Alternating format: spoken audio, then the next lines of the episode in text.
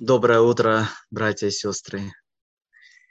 И вновь сегодня я несу Слово Божие. Конечно, благодарю Бога за эту благодатную атмосферу, которую создает Господь в нашем служении онлайн. Мы продолжаем серию бесед «Удивительные истории пустыни». Давайте мы обратимся к Слову Божьему сразу. Это книга «Исход», 17 глава, с 8 по 16 стихи. «И пришли амаликитяне и воевали с израильтянами в Рефидиме.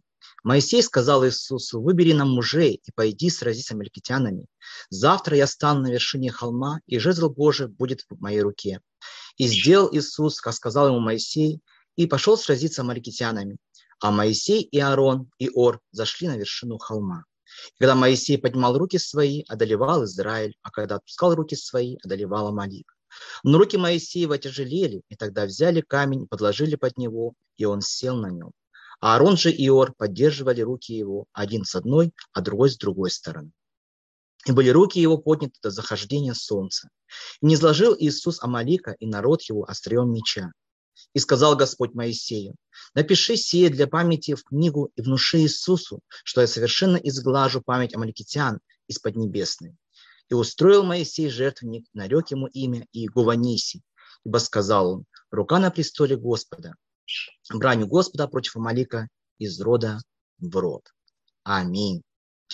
Драгоценные и тема сегодняшней встречи и размышления – победоносный клич. Как вы видите, мы с вами просматриваем ход истории выхода Израиля из Египта, и на карте представлена каждая часть а, тех событий, которые а, мы имеем возможность разбирать. И сегодня мы разбираем с вами битву с амаликитянами.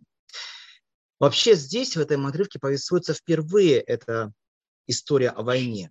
Потому что, если обратить внимание, все это время Израиль находился в полном попечении Господа. То есть Господь поил, да, а, Господь кормил маною, Господь всячески восполнял нужды, когда давал и мясо, да, все необходимое, чтобы главное, израильский народ был а, силен и крепок. Потому что в здоровом теле, говорят, здоровый дух. Да? И поэтому Господь всячески пытался этот народ э, не только лишь э, избавить от рабского мышления, но еще и дать силу для того, чтобы они могли двигаться вперед и сражать все преграды, которые встречались на пути у этого народа. Господь с нами также работает. Когда мы впервые приходим к Богу нашему, Бог обильно нас благословляет благами. Но приходит время, когда мы возрастаем, когда мы укрепляемся в духе, и вдруг в нашей жизни приходит такая полоса под названием «Школа укрепления духа». Если детский сад – это в основном такая пора, когда нас пекутся воспитатель, нянечки, да, когда мы входим в школу, это уже более серьезная такая да, атмосфера. Мы уже не говорим об университетском или, колледж, э, или эпохе э, времени колледжа, да, когда мы входим в более такую взрослую атмосферу. Вот Израиль проходил такой же путь. Путь от младенчества Боге к духовному зрелому возрасту. И тут на пути этого шествия им встречается Амалик. Другими словами, Амалик не встречается, Амалик подкрадывается. Если посмотреть внимательно, сказано, что амаликяне пришли, то есть их никто не звал, их никто не ожидал. Они пришли внезапно и воевали с израильтянами. Интересно, что воевали-то они интересным образом. Вообще, это первая война, которая повествуется в, э, в этой книге. В числах 24-20 сказано следующее, что там Амалик – это первый из народов, с которым сражался Израиль. Посмотрите, первый. То есть это был первый народ, с которым Израиль вообще вступил в бой. И какое было покушение, обратите внимание, какое было покушение у, Изра... у Израиль, то есть у амаликтян на Израиль. Вообще Амалик – это потомок Исава. Вы знаете такого героя библейского, да, который ненавидел Иакова за то, что тот якобы украл у него первородство и благословение. И, по сути, нападение, которое Амалик совершает на Израиль, было продиктовано этой наследственной э, враждою, злобой. И поэтому здесь можно увидеть следующее. Два момента. Во-первых, это была беда для Израиля, как наказание для Израиля, казалось. Потому что до этого они что делают? Они ропчут. В такой степени, что хотят Моисея побить камнями. Поэтому Господь как бы допускает этот приход амаликитян, чтобы уже Израиль спорил не с Моисеем, а якобы спорил с этими амаликами, амаликитянами. Интересно, что те раздоры, те, то недовольство, которое возникает дома, да, внутри семьи, внутри э, какого-то, может быть, окружения, часто может выйти за пределы дома. Говорят же, что мус, э, ссор из избы не выносят. А здесь мы видим на лицо, что то, что было внутри семьи израильской, впоследствии как бы стало явным в отношении э, от, э, вот этой войны с амаликитянами.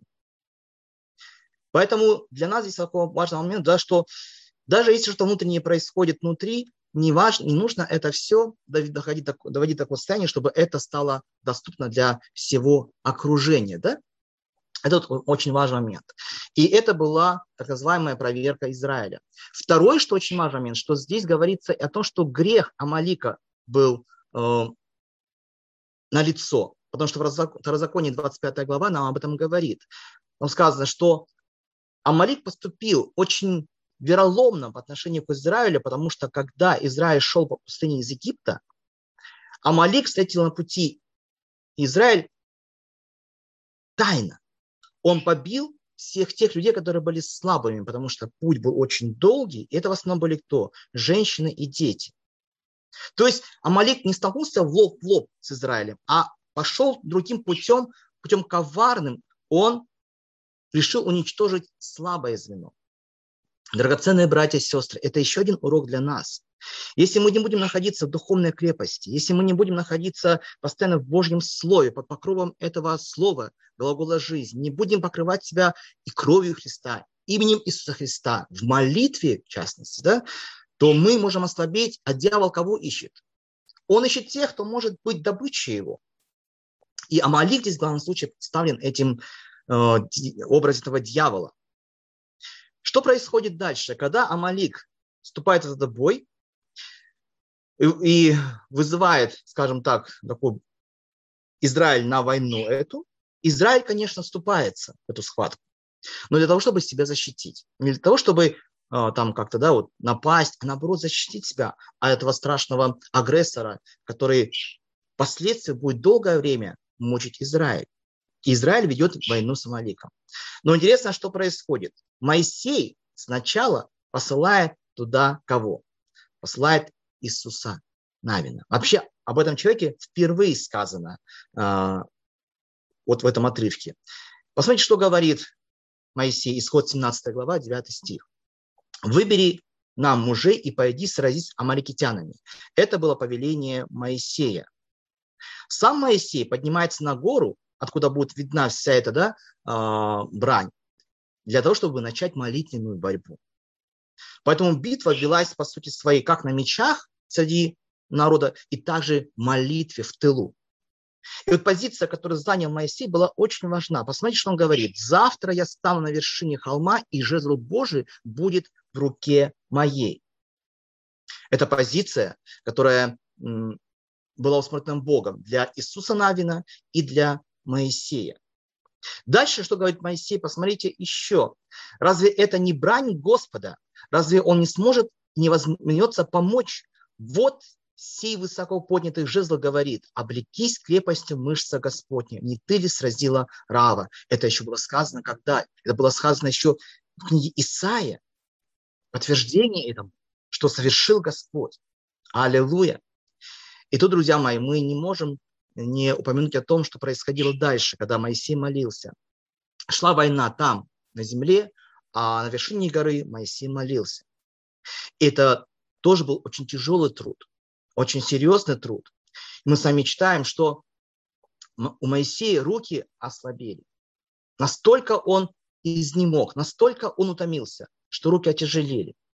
Друзья мои, даже самая сильная рука, которая может долго быть вытянутой, да, она когда-то ослабевает. О чем это говорит? О том, что человеческие, человеческие силы ограничены. Только Божья рука, она всегда простерта.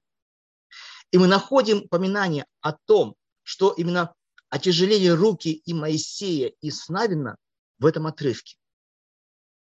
Друзья мои, действительно, чем больше скажем так, духовности в нашем служении, порывов духовных, тем больше мы интересным образом склонны к тому, чтобы ослабевать и падать духом. Поэтому дело молитвы, которое мы совершаем, да, но совершать с определенным напряжением ума, силой чувств, а это огромный труд. Поэтому немногие люди хотят молиться, немногие люди хотят стоять в этом проломе постоянно.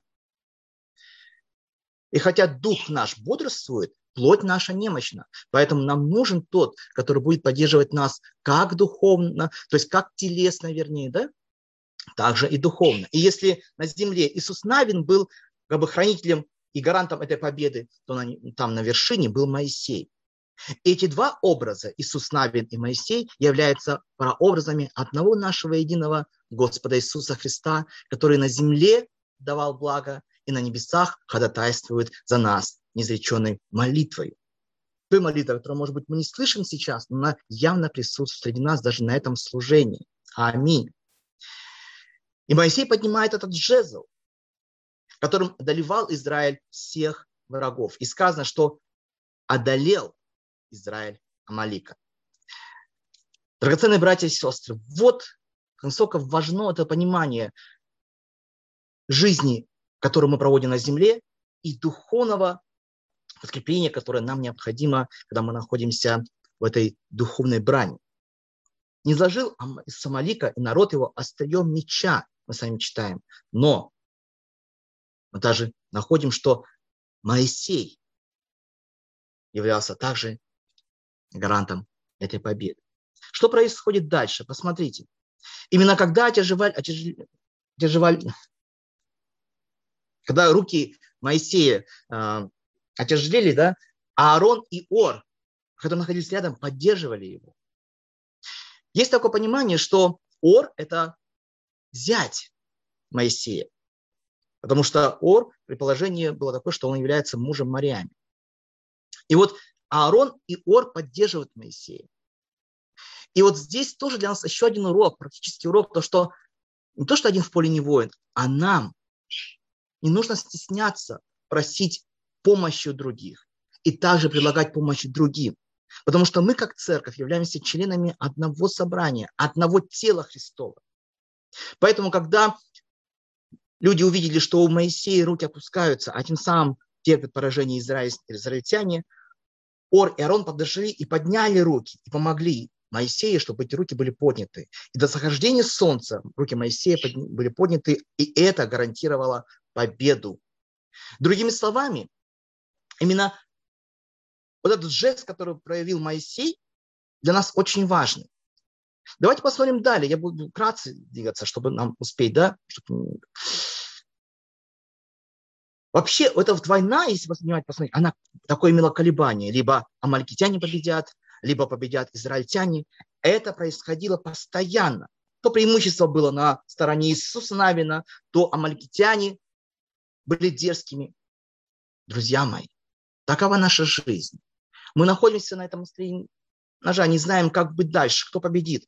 И вот здесь очень важно помнить, что если наши руки будут подняты Господу, и наше сердце будет отважным и смелым в Господе, победа обязательно будет за нами. Это произошло. Что сделал Моисей после этого? Это тоже очень важно. Моисей позаботился о том, чтобы там на том месте было прославлено имя Господа. Мы же благодарим Бога, да, перед тем, как э, читать, слышать Слово Божие. Это же тоже так называемый жертвенник, который мы ставим во славу Господа. Это не был, э, скажем так, голос хвалы в адрес Иисуса Навина. Хотя, по сути своей, на земле война произошла, и там были сражены эти все э, враги, этот Амалик. Но Моисей строит жертвенник в честь Бога. И я думаю, что жертвенник не был пустым, была обязательно жертва. И на этом жертвеннике было написано имя Иегова Ниси, Господь знамя мое. Это имеется в виду отношение того жезла, который Моисей поднял наверх, да? Именно не руки, а именно жезл был поднят. То есть он взял обе руки, в обе руки этот жезл и поднял его вот так. И держал его. Присутствие и сила Иеговы, Ниси, была знамением по которому израильтяне шли в бой, и которая, по сути, их одушевляла. Вот этот поднятые руки Моисея народ видел и верил в то, что их ожидает триумф и победа. Друзья мои, Бог вообще такой чудный. Он позаботился заранее о том, чтобы эта победа была дана для его потомства. И последствия он пишет, дает повеление следующее Моисею, говоря, напиши, напиши, напиши. Интересно, что напиши? Напиши о том, что было сделано. Это для того, чтобы последующие народы узнали о Господе. Первое, что амаликитяне сотворили против Израиля, это первое нужно знать. То есть о той горькой злобе, злобе да, о том жестоком нападении, которое амаликитяне совершили. Пусть грядущие века знают, что Бог борется за своих людей. И что касается его народа, никто не сможет его народ даже пальцем тронуть. Что еще очень важно? Напиши о том, что было сделано. То есть то, что Амалик будет полностью уничтожен, драгоценные братья и сестры, и искоренен. И Конечно, отчасти это не было исполнено в полной мере, потому что а, оно постепенно, постепенно, постепенно происходило. Вот царь Саул, помните такого, да? Он, царь Агага, да, царя Маликийского, он не уничтожил, он его оставил живых. И за это лишился царского трона. А вот полностью уничтожен был этот враг Амалик только Давидом. О нем уже больше не поминали, об этом народе а, после царствования Давида. И вот здесь интересный момент, что такая нота лирическая, все хорошо, но Бог говорит следующее. Посмотрите, исход 17, 6 мы с вами читаем. «Ибо сказал он, рука на престоле Господа, брань у Господа против Амалика из рода в род». Это странные слова. В буквальном смысле, как это? Мы только что выиграли битву с амаликитянами. Все. Мы победили их. Какие еще могут войны с Амаликом из рода в род? Да дело в том, что здесь мы не можем считать, что Амалик это просто какой-то народ. На самом деле это олицетворение дьявольской силы, которая будет противостоять Богу, препятствовать делу, делу и служению церкви. Бог всегда говорил, амалитян нужно уничтожить. Почему? Почему уничтожить Амалика? Помните, Бог, Он любвеобильный Бог. Бог есть любовь. Причина само Малики. Потому что это сила, которая выступает против Бога. Мы читаем с вами в числах 14.45. «И сошли амаликитяне, хананеи, живущие на горе той, и разбили их, и гнали их до Хормы». Это было после того, как Израиль победил Амалика. Далее мы читаем в книге Судьи 6.3, что эти амаликтяне объединились с мадиамитянами, и вторглись в Израиль, и там, находясь, мучили народ израильский еще семь лет. И только Гидеон победил их, помните, каким образом.